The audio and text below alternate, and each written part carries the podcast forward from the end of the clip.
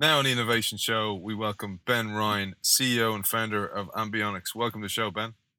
Thank you very much for having me.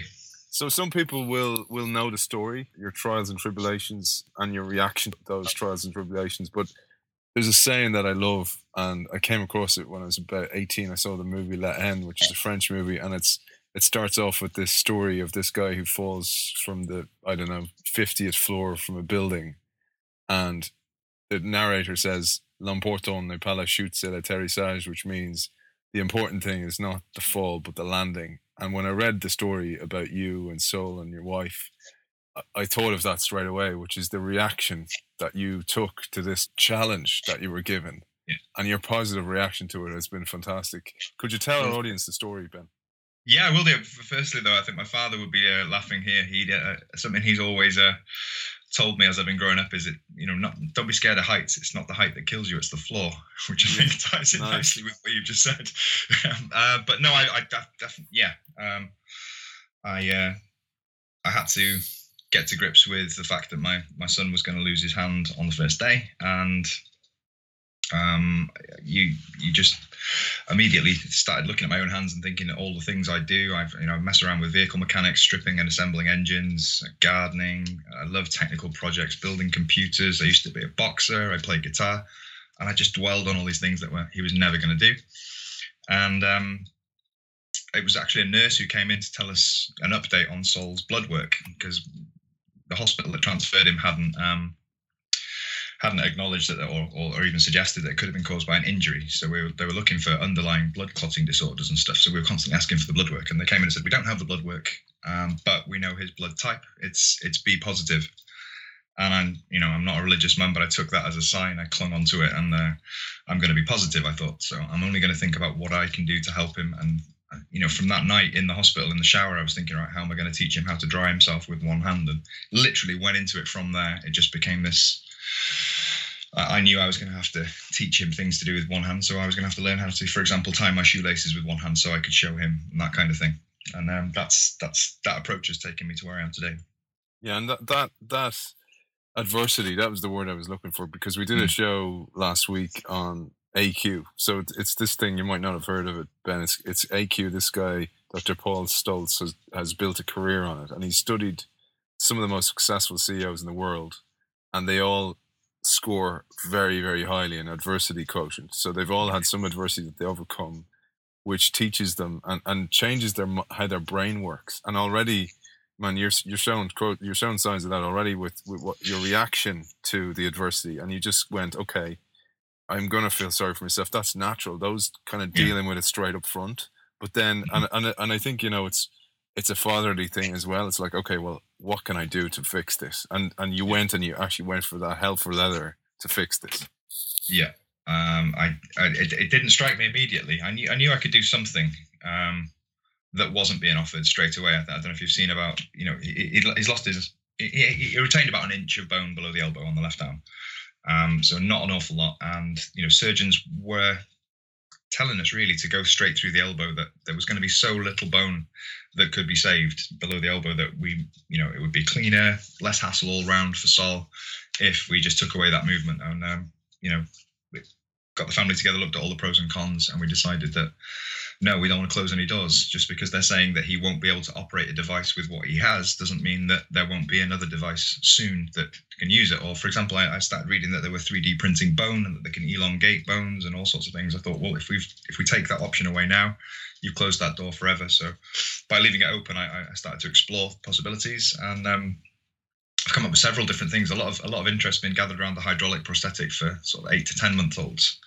But the real groundbreaking stuff, I think, was the stuff I did for pennies, starting when he came home from hospital, and that's where I think the real innovation began. Just looking at Sol, um, and trying to equip him to deal with his environment, however, however basic that environment was. I mean, I, I started by um, uh, he was lying on a, a little play mat that's got two sort of semi semicircular hoops over the top with toys suspended from it and I realized his left arm was just sitting by his side doing nothing.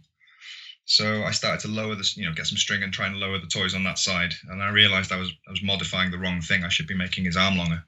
So I went into the kitchen, got a kitchen sponge, rolled it up, put some micropore tape around it to make a, an approximate size wrist. using a bit of cotton wool and a bandage, a sports bandage. I just lightly tacked it onto his stump, and literally within seconds he started moving it, um, smiling and giggling, and then started hitting his toys. So I thought, well, every time he's playing with his toys, I'll just pop this on it. Literally just slid over the stump, and changed it out every three or four days. And um, I, I think that's been quite groundbreaking in terms of his ability to accept even a passive prosthetic from the NHS. He just put it straight on. Um, you know, the, the prosthetist said we'd be lucky to get him to wear it for 15 minutes a day. Put it straight on, wear it, wears it all day long, falls asleep with it. You take it off, and wake up in the morning, he puts it on himself. So that's what I really want to focus on is is getting any technology the earliest stage you can to try and assist the use of movement and, and interaction. And you know, if you do that seamlessly from in, in Sol's case from five weeks then they don't know any different. They, they they've only ever had a reach. Yeah, man, this is awesome because you you know you usually hear about it the other way from an amputee who's lost the arm still thinks it's there, so mm. it's ghost limb, and mm. you you've actually re- reverse engineered that. So in his brain, as his brain develops, he'll have yeah. this and he'll develop the movement. So when and and I agree with you, man. Like this is only a matter of time, and hopefully it's your company, Ambionics, mm. that you started out of this, that develops this.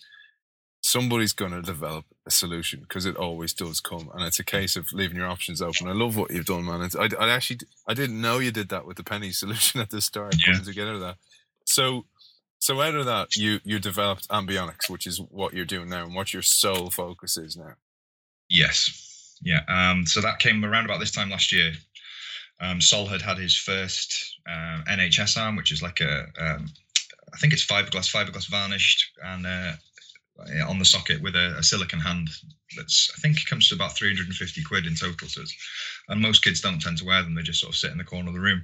But Sol was wearing it; he was grabbing and, and reaching things. Um, and I wanted to try and keep whatever I came up with as similar to that as possible. And I knew that they wouldn't, that the NHS wouldn't offer myoelectrics uh, until he was three, possibly even four, depending on how good a signal they could get from the this, um, from the muscle under the skin.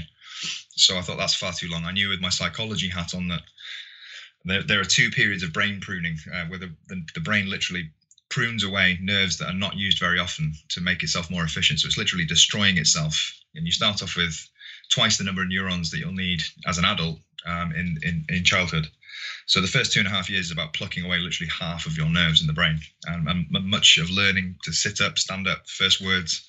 These are as much about tr- trimming away useless nerves as they are about reinforcing or uh, adding extra myelination uh, uh, to the to the nerves which are used. So I thought intervening at three years of age, when that uh, that period of pruning finishes about two and a half, just didn't make sense to me. I thought I, ne- I needed to make sure that Sol had mastered the use of a grasp by the time he's two and a half years old. And um, we're on track to do that now. That's brilliant, man, because you're actually tying together so many elements we've talked about on the show over time. Like we've talked about, we did a show on habits, and the brain stores stores habits. The reason being to actually save energy, because all it wants to do is keep you alive. And you're saying yeah. the same thing here, because yeah. we we Professor Susan Greenfield on a few weeks ago. She's a eminent brain professor from the UK, and she's saying the same thing. Like you you like for example, by putting kids on tablets too long, their yeah. their brains develop differently. They don't develop emotional skills, etc. So you're tapping into all this stuff, man. And so this is stuff you did not know about yeah. two years ago. yeah, no, no. Uh, well, I, I, knew about the psychology. Um, I've always had a keen interest in developmental psychology. I think the changes that go on through the womb and for the first five years are the most interesting area of any kind of development in psychology. But also the neuroscience stuff. I, I didn't i was never interested in the you know, freudian uh, wishy-washy kind of uh, sort of made up stuff. I was i was always into the hard science side stuff and um, we know that there's two real prominent periods of this brain pruning, and a lot is known about the second one, which is around puberty. So, you know, memories, thoughts, skills, things that you haven't really mastered by the time you hit puberty, you never will. That's well well understood. Um, in, in a few rare case studies where children have not learned any language, they never will if they hit puberty having not learned language. Um, but that goes for reasoning skills, gymnastics, sports, music, anything. The problem is, is that I approached the university to try and study this really un, poorly understood but rapidly explosive period of brain growth, and academics won't touch it. There's, there's just not enough known about that area already for them to get a hook into, so it's really risky. Even though, to you and me, just at face validity, it makes perfect sense. You know this period of brain pruning is going on you know why not why not try and implement something sooner just you know what if yeah uh, but academically they won't touch it because very little is understood. Unfortunately, you can't keep you know a 12 month old baby still in an MRI machine. They don't do, do too well in interviews, so not much has been studied about it. But that was my rationale that the same thing with puberty. If you if you don't learn a skill by the time you finish that pruning at the end of puberty, then you never will. I figured that maybe that's why kids around about the t- age of two and a half to three just disregard prosthetics if function is left till too late. And I found a clear pattern. Um, so I started looking around, you know, uh, American sites, uh, European sites looking at prosthetics and orthotics. And this cornerstone idea was the earlier you can get intervention, the better, and especially with function. So I looked at what was available. Okay, myoelectrics are the dominant approach, but they, they're not particularly useful um, given the puppy fat that babies have, and body powered hooks, which Sol's about to be fitted for, are quite hideous looking things. They really look like they came out of a Doctor Who episode. And they're not what you'd associate with a cute child. They're quite industrial looking, but yeah. very functional. I thought there's got to be a combination. So I've, I've come up with something that uses uh, fluid, and it, it's only it's not for all amputees. It's only for certain levels of amputation or for limb deficiency. But where there is a you know the ability to provide body power, then you can use that to displace fluid and control a basic grip. And that's that's never been done before. So that's really what Ambionics is here to develop and, and try and get out to children as far and wide as possible. Yeah, and so just to to bring that home for people, so you you didn't just focus on Sol. You, you went, okay, well, I'm going to take this pain away from everybody, this challenge. And you decided to just go in it. But, but I wanted to frame it in this, Ben. You, mm. you, you were a tinkerer. You weren't an inventor, but you, you like to toy around with stuff. And then, so I just think this is marvelous, man. Like, cause you're, I'm talking to you, you're in your man cave right now. Yeah.